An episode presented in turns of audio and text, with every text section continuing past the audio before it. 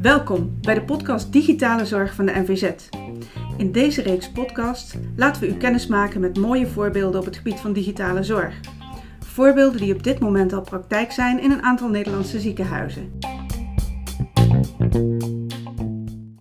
En deze keer gaat het over Mijn IBD-coach, de digitale begeleiding van IBD-patiënten, waar het Limburgse Zuiderland al jaren geleden mee begonnen is. Mijn naam is Liesbeth van der Heijden, senior communicatieadviseur van de NVZ. En ik praat vandaag met Marielle Romberg-Kamps, maagdarm- en leverarts. En met verpleegkundig specialist, specialist Fritsie Roes. Allebei al heel lang betrokken bij de, de ehm, telebegeleiding van IBD-patiënten. En jij, Marielle, zelfs al vanaf de start. Ehm, kun jij iets over die, eh, die beginperiode vertellen? Ja, zeker. Ehm, om te beginnen, wij werken al heel lang samen met Maastricht. Um, we hebben samen met Maastricht een registratie voor Zuid-Nederland voor alle patiënten met IBD. En misschien weet de luisteraar niet wat IBD is, maar dat is een chronische ontstekingsziekte van de darm. Twee grootste groepen zijn de ziekte van Crohn en colitis ulcerosa. En uh, het valt onder de auto-immuunziekte, dus eigenlijk een verstoring in het afweersysteem veroorzaakt de ontsteking. Gemiddeld genomen krijgen die patiënten op jonge leeftijd de diagnose, tussen de 20 en de 25 jaar, en blijven ze daarna eigenlijk levenslang onder controle. Nou, die patiënten worden in Zuid-Limburg geregistreerd in de IBD Zuid-Limburg registratie. Van daaruit is eigenlijk met name vanuit Maastricht het idee ontstaan om te kijken ja, met de toegenomen hoeveelheid patiënten en de werkdruk om te zien of telemonitoring voor die patiëntengroep een goede uitkomst zou kunnen zijn om de beperkte tijd die je hebt efficiënter te verdelen, maar ook om die patiënt daar iets extra's in mee te geven. Er zijn een aantal brainstorm sessies geweest en daar is mijn IBD-coach uit voortgekomen. Ehm, dat is ontwikkeld door SanaNet. En we zijn uiteindelijk ja, samen met Maastricht en nog een aantal andere ziekenhuizen gestart met een gerandomiseerde studie. En dan voor de uitleg, in ieder geval voor de patiëntengroep, een beetje afhankelijk van welke medicatie gebruiken, komen die patiënten twee of vier keer per jaar op de poli met bloedcontrole vooraf. En worden de klachten of de uitslagen besproken. En wat we in die studie hebben gedaan is eigenlijk gelood tussen patiënten één keer per jaar zien, of eigenlijk na één jaar zien op de poli, met tussentijds polycontroles, maar alleen als het van ons zou moeten of als de patiënt het zelf wilde. En um, de andere groep eigenlijk volgens het reguliere stramien. Dat was eigenlijk belangrijk om de veiligheid van die e-health methode te testen. Om te kijken of er eventueel inderdaad, als je een patiënt minder zou zien, meer operaties nodig zouden zijn geweest. Meer medicatie, meer andere in ieder geval Crohn of colitis gerelateerde ja, klachten.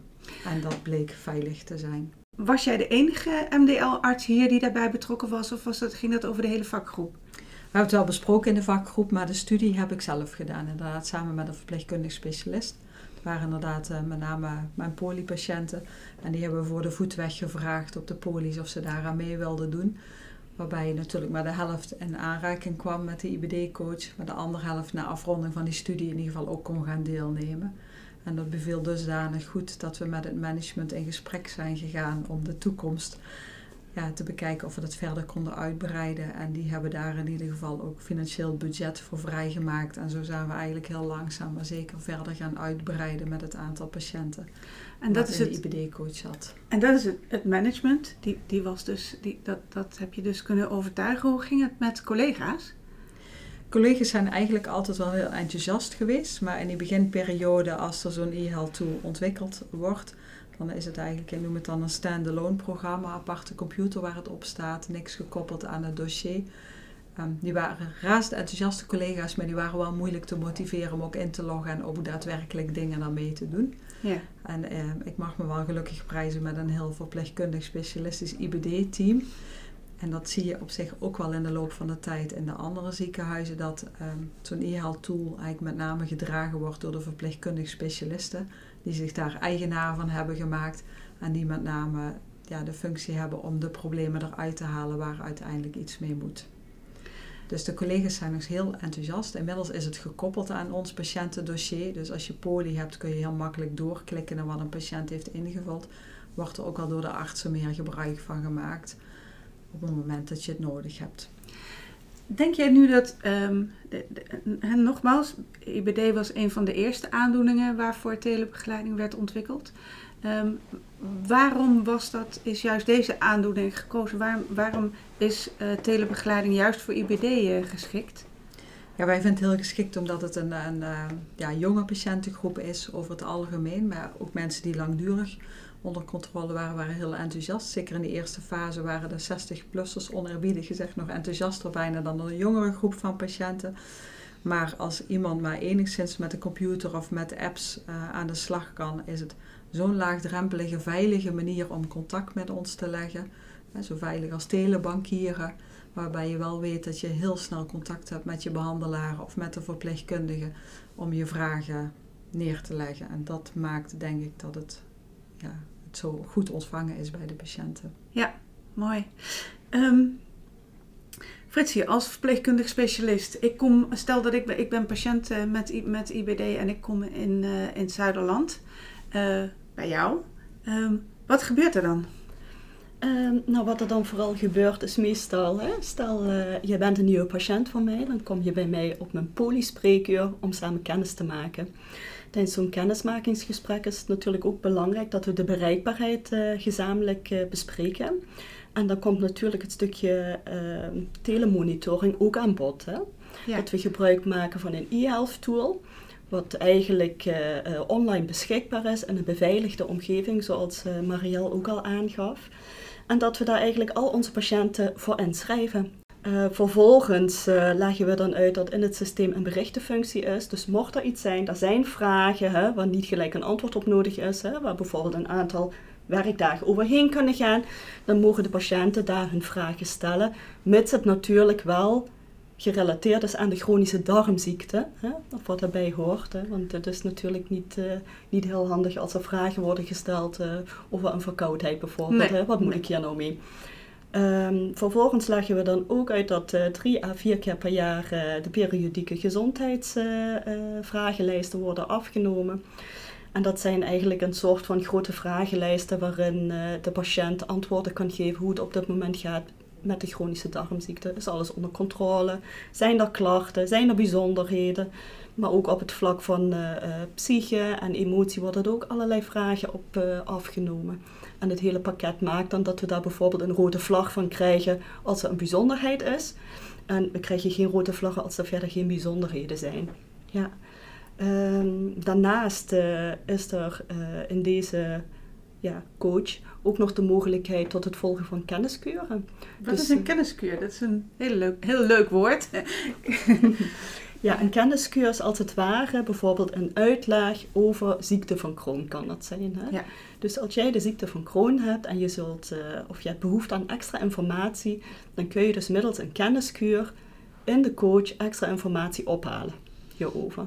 Dat wordt uh, vaak gewaardeerd door de patiënten, want er zitten natuurlijk ook nog een aantal meer kenniskuren, bijvoorbeeld een chronische darmziekte en zwangerschap voor de desbetreffende persoon. Uh, ja, IBD en voeding, noem maar eens op. Uh, ja. Maar kuur klinkt alsof je daar als patiënt beter van wordt. Um, is, is, is, is daar die informatie ook voor bedoeld om patiënt meer eigen regie, eigen verantwoordelijkheid te geven? Ik denk zeker wel dat altijd een stuk eigen regie mede belangrijk is. Hè? En het behandelen van een, een, patiënt met een chronische darmziekte. Want ik kan wel van alles willen en zeggen en doen. Maar zodra de patiënt eigen initiatief neemt en bewijzen van zo'n kenniskuur tot zich neemt, dan denk ik wel dat het uh, uh, rendement daarvan hè, om uh, nieuwe zaken te leren hoger is. Ja. ja. Wie zit er nou bij Zuiderland achter de knoppen zeg maar, en vangt aan de, andere kant eh, de, de vragenlijsten en de berichten en de vragen van patiënten op? Ja, dat doen uh, met name de verpleegkundige specialisten van het uh, Zuiderland. En we zijn inmiddels met vier opgeleide verpleegkundige specialisten en één in opleiding. En gezamenlijk bemannen we dus de telemonitoring, of ja, in ieder geval alle berichten die binnenkomen, alle rode vlaggen die binnenkomen. En dan maken we een verdeling in onder elkaar. Hè. We hebben ook vaste dagen waarin we het systeem bemannen. En zo uh, werken we daar eigenlijk allemaal gelijkwaardig en evenveel. ja. En wat we dan ook merken, dat een bepaalde deskundigheid wel vereist is om er goed in te kunnen werken. Ja. En bedoel je dan deskundigheid van over eh, begeleiden op afstand of deskundigheid als het gaat om eh, eh, IBD? Of allebei? Ik denk beide. Ja. Ja, ja, ja. ik denk dat een goede begeleiding eh, expertise eh, vergt. Maar ook eh, als er bijvoorbeeld vragen worden gesteld hè, over bepaalde klachten van hun aandoening, dat het toch goed is dat je een bepaalde achtergrondkennis in huis hebt. En ook daadwerkelijk met zo'n vraag aan de slag kunt. En als je het niet zeker weet als verpleegkundig specialist, hè, dat je in ieder geval weet waar je kunt overleggen met Ja. de desbetreffende maag, darm en leverarts. Ja. Want die vraag is mij ook wel eens gesteld hoor. Of het niet inderdaad in een helpdesk-functie in Utrecht voor alle e-health tools terecht zou kunnen. Maar Ja.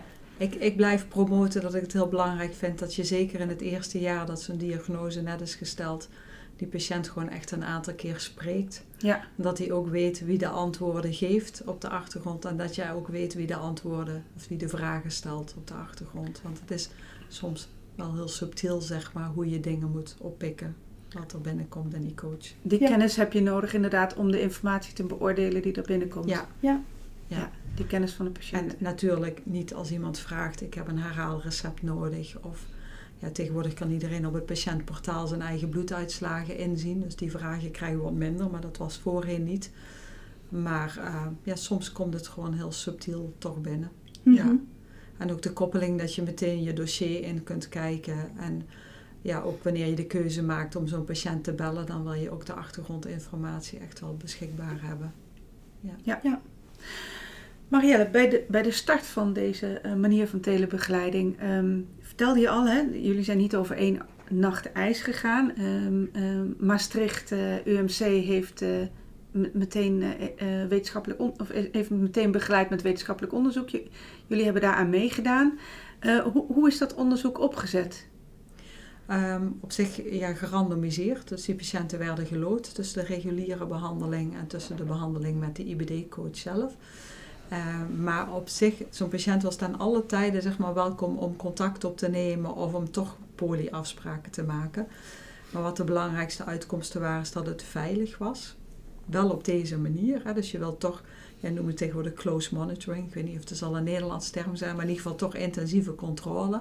We wilden die patiëntengroep die je uiteindelijk maar één keer per jaar zien, wil je toch eigenlijk vroege ziekteactiviteit oppakken, omdat misschien vroege start van medicatie toch erger voorkomt in de toekomst. En als je natuurlijk iemand maar één keer per jaar laat komen voor bloedonderzoek, dan mis je dat een deel. Dus vandaar zitten ook die vragenlijsten erin. Ehm, en ja, dat is in ieder geval gewoon helemaal veilig gebleken. Dus daarom zijn we er geval ook mee verder gegaan. Was dat het belangrijkste resultaat of waren er nog meer resultaten behalve eh, de veiligheid? Ja, nou een deel was natuurlijk ook de vraagstelling of dat je je polies efficiënter zou kunnen inbellen. Dus we zagen wel degelijk het aantal herhaalbezoeken bij ons minderen. En bij ons dan spreek ik vanuit de arts gezien. Maar het is natuurlijk ook een heel laagdrempelig medium om vragen te stellen. Dus we hebben wel echt een verschuiving van eh, werk gezien wat van de MDL-arts naar de verpleegkundige is gegaan. Omdat als de, de, de mogelijkheid er is om vragen te stellen, dan ook makkelijker vragen worden gesteld. En ik denk, ja, je hebt 10 minuten voor een controlepatiënt waarin ja, wij wel vragen hoe het met de ziekte gaat, maar wat misschien niet altijd het belangrijkste is voor die patiënt. Dat kan ook een probleem op het werk zijn, of seksualiteit gerelateerd, of gewrichtsklachten. En dat er heel veel van dat soort antwoorden ook uit die vragenlijsten naar voren kwamen, waardoor je ja, ook weer meer contacten had op een zinnige manier. Dat hebben wij als heel waardevol eh, ervaren. Maar waardoor je inderdaad ook wel extra tijd kwijt bent om die dingen bespreekbaar te maken.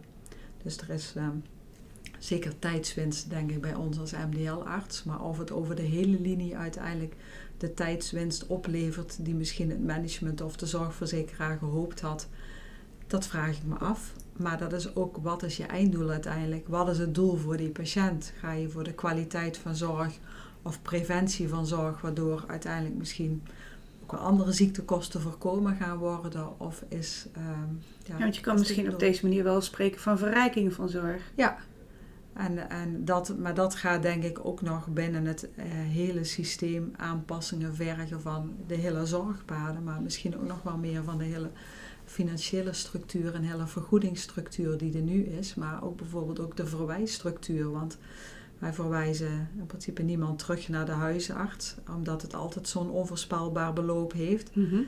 Um, dus dat maakt eigenlijk dat je misschien wel ook een groep uh, binnen zo'n e-health tool zou willen houden, zonder dat daar jaren iets mee aan de hand is, waarbij je toch een vinger aan de pols houdt, maar wij ze vooral kunnen bellen als er iets is. Ja, En dat hebben we nog niet uh, genoemd. We hebben denk ik, ruim 3000 patiënten in zorg, waarvan er nu uh, 65% een e-health tool gebruikt, ja. met het doel verder te groeien. Dus maar dat, het gaat ook niet zeg maar, om een paar honderd patiënten. Het gaat dus om uh, ja, duizenden patiënten die we in zorg hebben. Met een relatief kleine club van MDL-artsen en verpleegkundigen. ja, ja. Ehm, nog heel even terug naar dat wetenschappelijk onderzoek. Daarvan is een, uh, is een, uh, een, een, artikel verschenen in de Ja. Lancet. Ja. Um, we zullen daarvan een link daar naartoe uh, in de show notes zetten van de, van de podcast. Um, Denk je dat, dat, dat uh, als je op dit moment dat onderzoek weer opnieuw zou doen, dat dat vergelijkbare resultaten zou hebben? Ja, veilig blijft het natuurlijk, maar als het gaat om de reductie bijvoorbeeld van het aantal uh, uh, polykliniekafspraken? Ik denk dat corona gebracht heeft dat de resultaten anders zullen gaan zijn. Ja. Want um, de mensen zijn nu veel beter gewend aan zorg op afstand, om telefonisch zaken te doen, om hun eigen uitslagen al in de coach in te kunnen zien. Het aantal controlemomenten voor het aantal medicamenten zijn aangepast, zijn minder geworden. Dus het is ook los van de coach al stukken minder geworden. Alleen omdat het een ingewikkeld ziektebeeld blijft, ook qua medicatie, zie je eigenlijk dat de zorg voor de mensen met problemen complexer is geworden. Dus je moet eigenlijk bijna wel die simpele, ja, het is oneerbiedig voor de patiënt, maar de eenvoudige problematiek moet je eigenlijk wel op een andere manier gaan monitoren en kunnen begeleiden omdat je aan 10 minuten helemaal niet genoeg hebt voor een patiënt met problemen die je uitleg moet geven over medicatie en alles. Ja. Dus het gaat een andere ja, verschuiving geven. De tijd gaat daar naartoe, naar die patiënt die het nodig heeft, met laagdrempelige instroommogelijkheden voor die patiënt die ja, in de flow zit van zo'n e-health tool. Ja. Dus er moet denk ik ook een hele verschuiving van ja, polytijden gaan plaatsvinden. En dat zijn natuurlijk ook dingen wat je als ziekenhuis zelf kunt besluiten met het management. Maar dat gaat ook invloed hebben op de hele financiële stromen, op de afspraken die je met de zorgverzekeraar hebt. De, want een deel van de patiënten begeleid je op afstand en die, uh, die, die kun je ook op afstand blijven begeleiden. Die zullen, maar degenen die overblijven, daar, daar uh, zul je meer tijd in moeten investeren. Ja, want het ja. zijn degenen met de complexere vragen die alsnog Ja. naar, de, naar de poli komen. En het is wel uh, een hele goede zet dat per 1 januari er in ieder geval een officiële declaratiemogelijkheid is voor e-health Ja. zorg. Dus dat helpt al heel erg mee.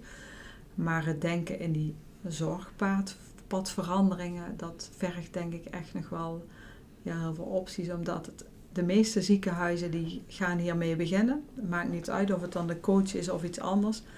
Maar daar krijgt de verpleegkundige het erbij op zijn bord, naast de polies, naast de wetenschappelijk onderzoek, naar alles wat, alles wat ligt. En dat gaat prima met de eerste 100 patiënten, of de eerste 200 of 300, maar dat gaat echt niet meer oké okay als je er 1800 in hebt zitten. Dus je verwacht er moet nog wel wat water door de maas voordat uh, echt uh, de organisatie van de zorg daarop aangepast is. Ja, en, en daar moet je die patiënten in meenemen. Dat heeft corona heeft dat wat versneld. Uh, om dat acceptabeler te maken. Zeg maar dat je echt niet elke drie of vier maanden hier hoeft te komen zeggen dat het goed met je gaat. Maar um, ja, dat is ook niet zomaar een omvorming. Dat is ook hoe mensen het jarenlang gewend zijn geweest. Ja, Fritsie, um, we hadden het er net over um, dat je via nou, met, met behulp van telebegeleiding, dat, je, dat het een heel ander soort vragen uh, opwerpt. En dat jij ook andere vragen van patiënten krijgt dan voorheen. Kan je daar voorbeelden van geven? Ja, dat kan. Uh, bijvoorbeeld uh, middels de periodieke vragenlijsten die worden ingevuld, um, worden natuurlijk de vragen ook soms iets wat gestuurd. Bijvoorbeeld van, heeft een patiënt ook last van zijn gewrichten? En dat kan bijvoorbeeld het uh, balletje laten opwerpen bij de patiënt. Oh, last van mijn gewrichten. Heeft dat eigenlijk dan iets misschien met mijn chronische darmaandoening te maken? Of staat het daar misschien los van? Het kan bijvoorbeeld ook een vraag zijn, zoals Maria net ook al kort benoemde, een vraag over seksualiteit. Ik heb misschien bepaalde schaamte. Misschien toch incontinentie van ontlasting. Hè. Uh, vervolgens heb je ook uh, kenniskuren over seksualiteit en IBD. En gaan de patiënten daarmee aan de slag en denken van, hé, hey, maar wacht eens even, dit is iets dat kan ik bespreekbaar maken met mijn hulpverlener. misschien met de contactpersoon van de verpleegkundige specialisten. En dan kan er over bijvoorbeeld een uh, consult worden ingepland om het erover te kunnen hebben van wat zouden we eraan kunnen doen, wat zijn de mogelijkheden.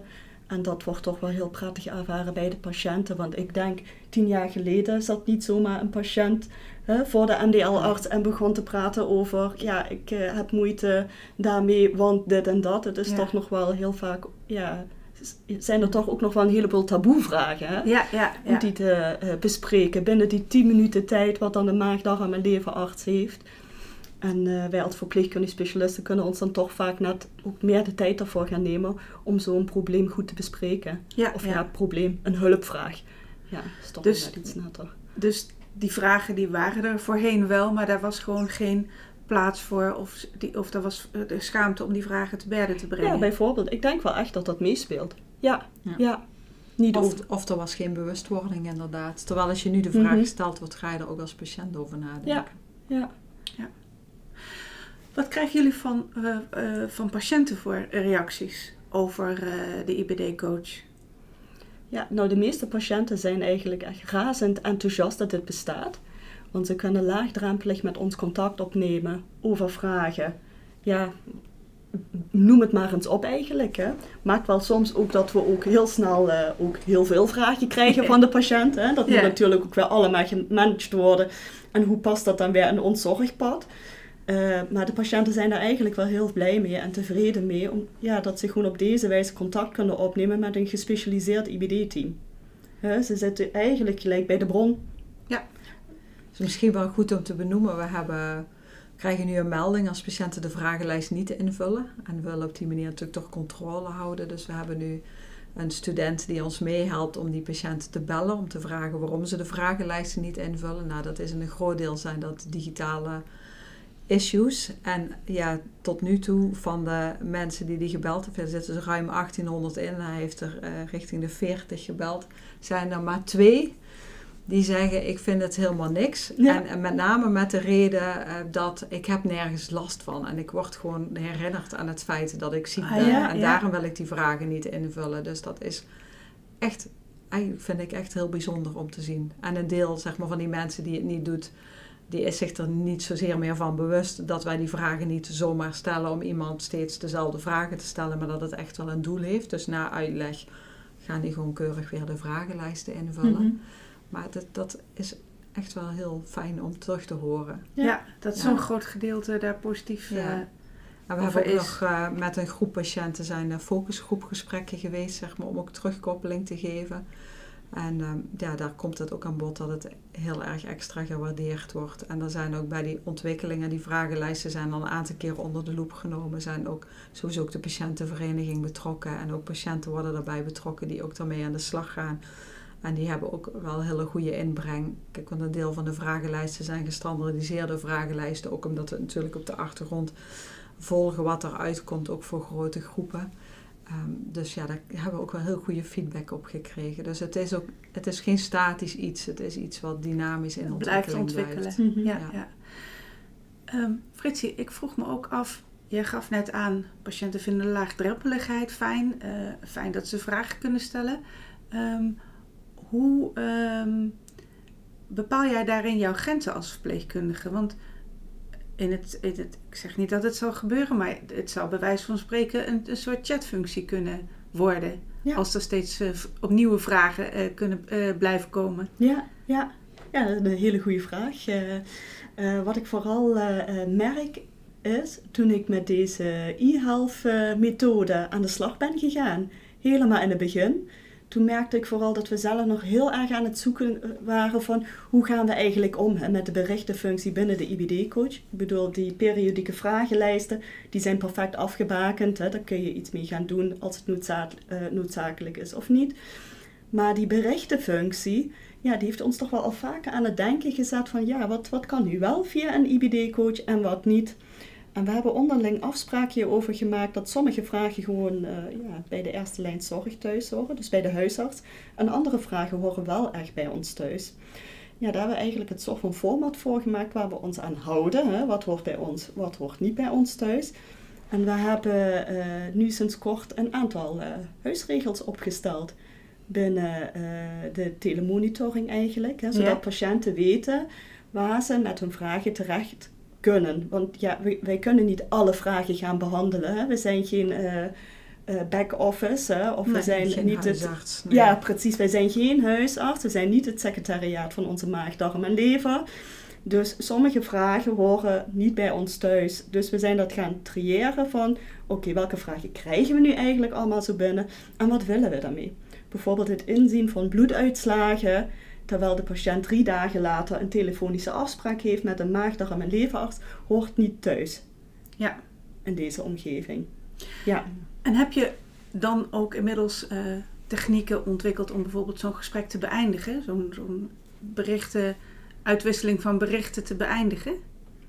Uh, een speciale uh, functie met een knopje erop, dat hebben we niet. Nee. nee. Maar wat we wel doen, is wel de huisregels delen binnen mijn IBD coach. Mm -hmm. En uh, dat we wel natuurlijk met de groep in gesprek zijn van, nou ja, wat is er bijvoorbeeld mogelijk binnen het systeem om nog in te bouwen dat bijvoorbeeld een patiënt, althans het zou een beetje ook een wens van mij zijn naar de toekomst toe, hè, dat je aan de voordeur al kunt creëren, waar gaat nu zo een vraag over en waar hoort die dan thuis? Dat je met één oogopslag bijvoorbeeld kunt zien, oh dit gaat zich over een recept, dit gaat zich over een klacht, dit gaat zich over een... Uh, dat, is, dat is op zich het Zuiderland ook wel heel vooruitstrevend mee bezig. Hè? Ze hebben nu een aantal uh, e-nurses aangenomen die eigenlijk uh, ook weer helemaal bezig gaan met de specialisatie van de, de zorg zo thuis mogelijk en de zorgpaden. Om te kijken of je inderdaad ja, de selectie bij de voordeur nog beter kunt maken. Maar dat is ook eigenlijk nog wel los van de e-health tool, want zelfs hun functie zeg maar, als verpleegkundig specialist was toen ik begon als MDL-arts met die patiëntengroep heel anders dan dat het nu was. Toen ja. was iedereen blij, oh er is een verpleegkundige die helpt mee. Die deed uh, ja, nog de, de, de, bloedformulieren in de envelop en die liep nog naar de postkamer en alles. Nou, dus ik, daar zijn zij veel te hoog geschoold voor. En niet te beroerd om het te doen, maar dat is gewoon zonde van de tijd. Daar kun je secretarieel voor aannemen, maar op het secretariaat is natuurlijk door alle ja, digitale zorg ook bezuinigd. Dus je moet echt heel goed te raden gaan wat je inderdaad digitaal uiteindelijk kunt oplossen en welke processen je kunt optimaliseren voor die patiënt. Ja. En dat is ook, ook wel echt onderdeel van dat zorgpad. Wat hoort echt bij de dokter? Wat hoort echt bij de verpleegkundige specialist?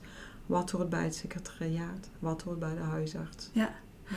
Hoe, hoe is dan jouw werk veranderd in de afgelopen jaren? Mm is ook een hele goede vraag. Wat ik vooral merk door de jaren heen is dat wij het als verpleegkundig specialistenteam uh, uh, ook met behulp van de telemonitoring het toch een stuk uh, drukker hebben gekregen, omvangrijker, omdat natuurlijk nu een bepaalde poortfunctie als het ware is verschoven ja. naar de telemonitoring. Dus patiënten die bellen minder vaak naar het ziekenhuis, maar stellen dus een vraag binnen de IBD-coach die wij oppakken. Dus daarin uh, bemerken wij zelf al een toename in werkdruk, hè, omdat er natuurlijk meer patiënten zijn geïncludeerd uh, in die omgeving. En dat vangen wij natuurlijk uh, als eerste op. Um, dat maakt ook dat we heel vaak, nu vaker vragen ook binnenkrijgen die echt klachtgerelateerd zijn tot patiënten die echt ziektelast ervaren. Ja, en die mensen die moet je gaan bellen, de patiënten die wil je graag vooruit helpen. Hè? Daar ga je het gesprek mee aan, ga je goed in kaart brengen, wat kunnen we alvast gaan doen. Dus ik heb ook mede dankzij de telemonitoring dat het stukje complexiteit van de uh, zorg of de patiënten die ik behandel is toegenomen. Ja. ja. Gaat dat ook voor jou, dat jou, jouw werk is veranderd, uh, Marielle, de afgelopen jaren? Ja, mijn, mijn polies bevatten ook meer mensen met complexe ziektelast, omdat een deel van de routinezorg inderdaad naar de verpleegkundige is gegaan. Ik, zie die, ik hou wel contact met die mensen, dat wil zeggen, die zie ik wel minimaal één keer per jaar. Maar alle tussenliggende zorg wordt eigenlijk door de verpleegkundige gedaan. En ja. vind, je, vind je je werk daardoor zwaarder of interessanter? Allebei, ja. Maar ik, ik denk uiteindelijk dat we zo niet voort kunnen gaan. Dat je uiteindelijk inderdaad meer tijd gaat nodig hebben voor de problemen die je tegenkomt. En, en uh, dat is eigenlijk ook een van de grote wensen wat we wel doen, maar wat we nog meer zouden willen doen.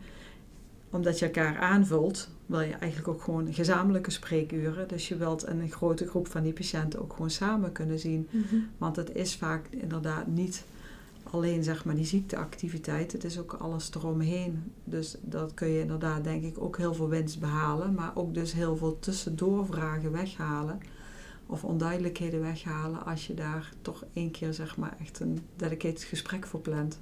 Ja.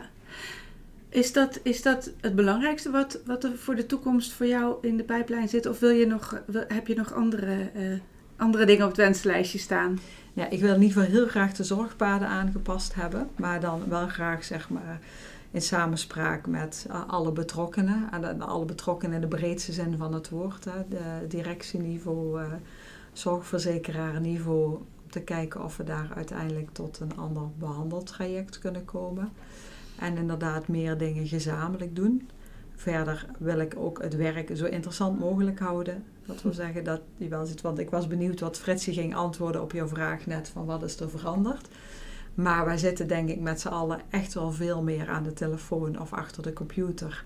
En nu natuurlijk ook wel net zo goed fysieke patiënten, maar een deel is echt wel verschuiving van zorg, omdat dat meer in de randen van de dag gebeurt.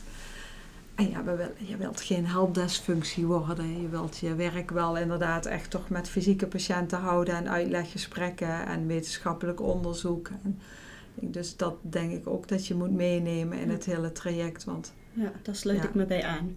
Ja, je Ja, wilt het Je gevarie- gevarieerd. patiënt- patiënten zien. Zeker, En- ja. En gewoon gevarieerde werkzaamheden.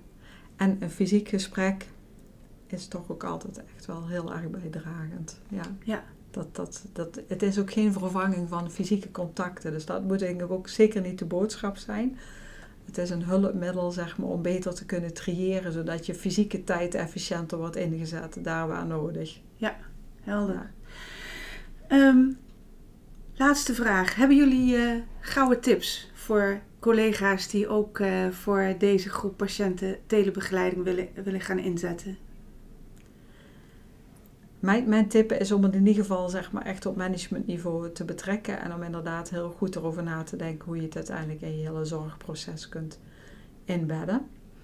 Ehm, zeker ook voor de verpleegkundigen. Het is geen taak om even erbij te doen Nee. voor de verpleegkundigen, want het levert werk op.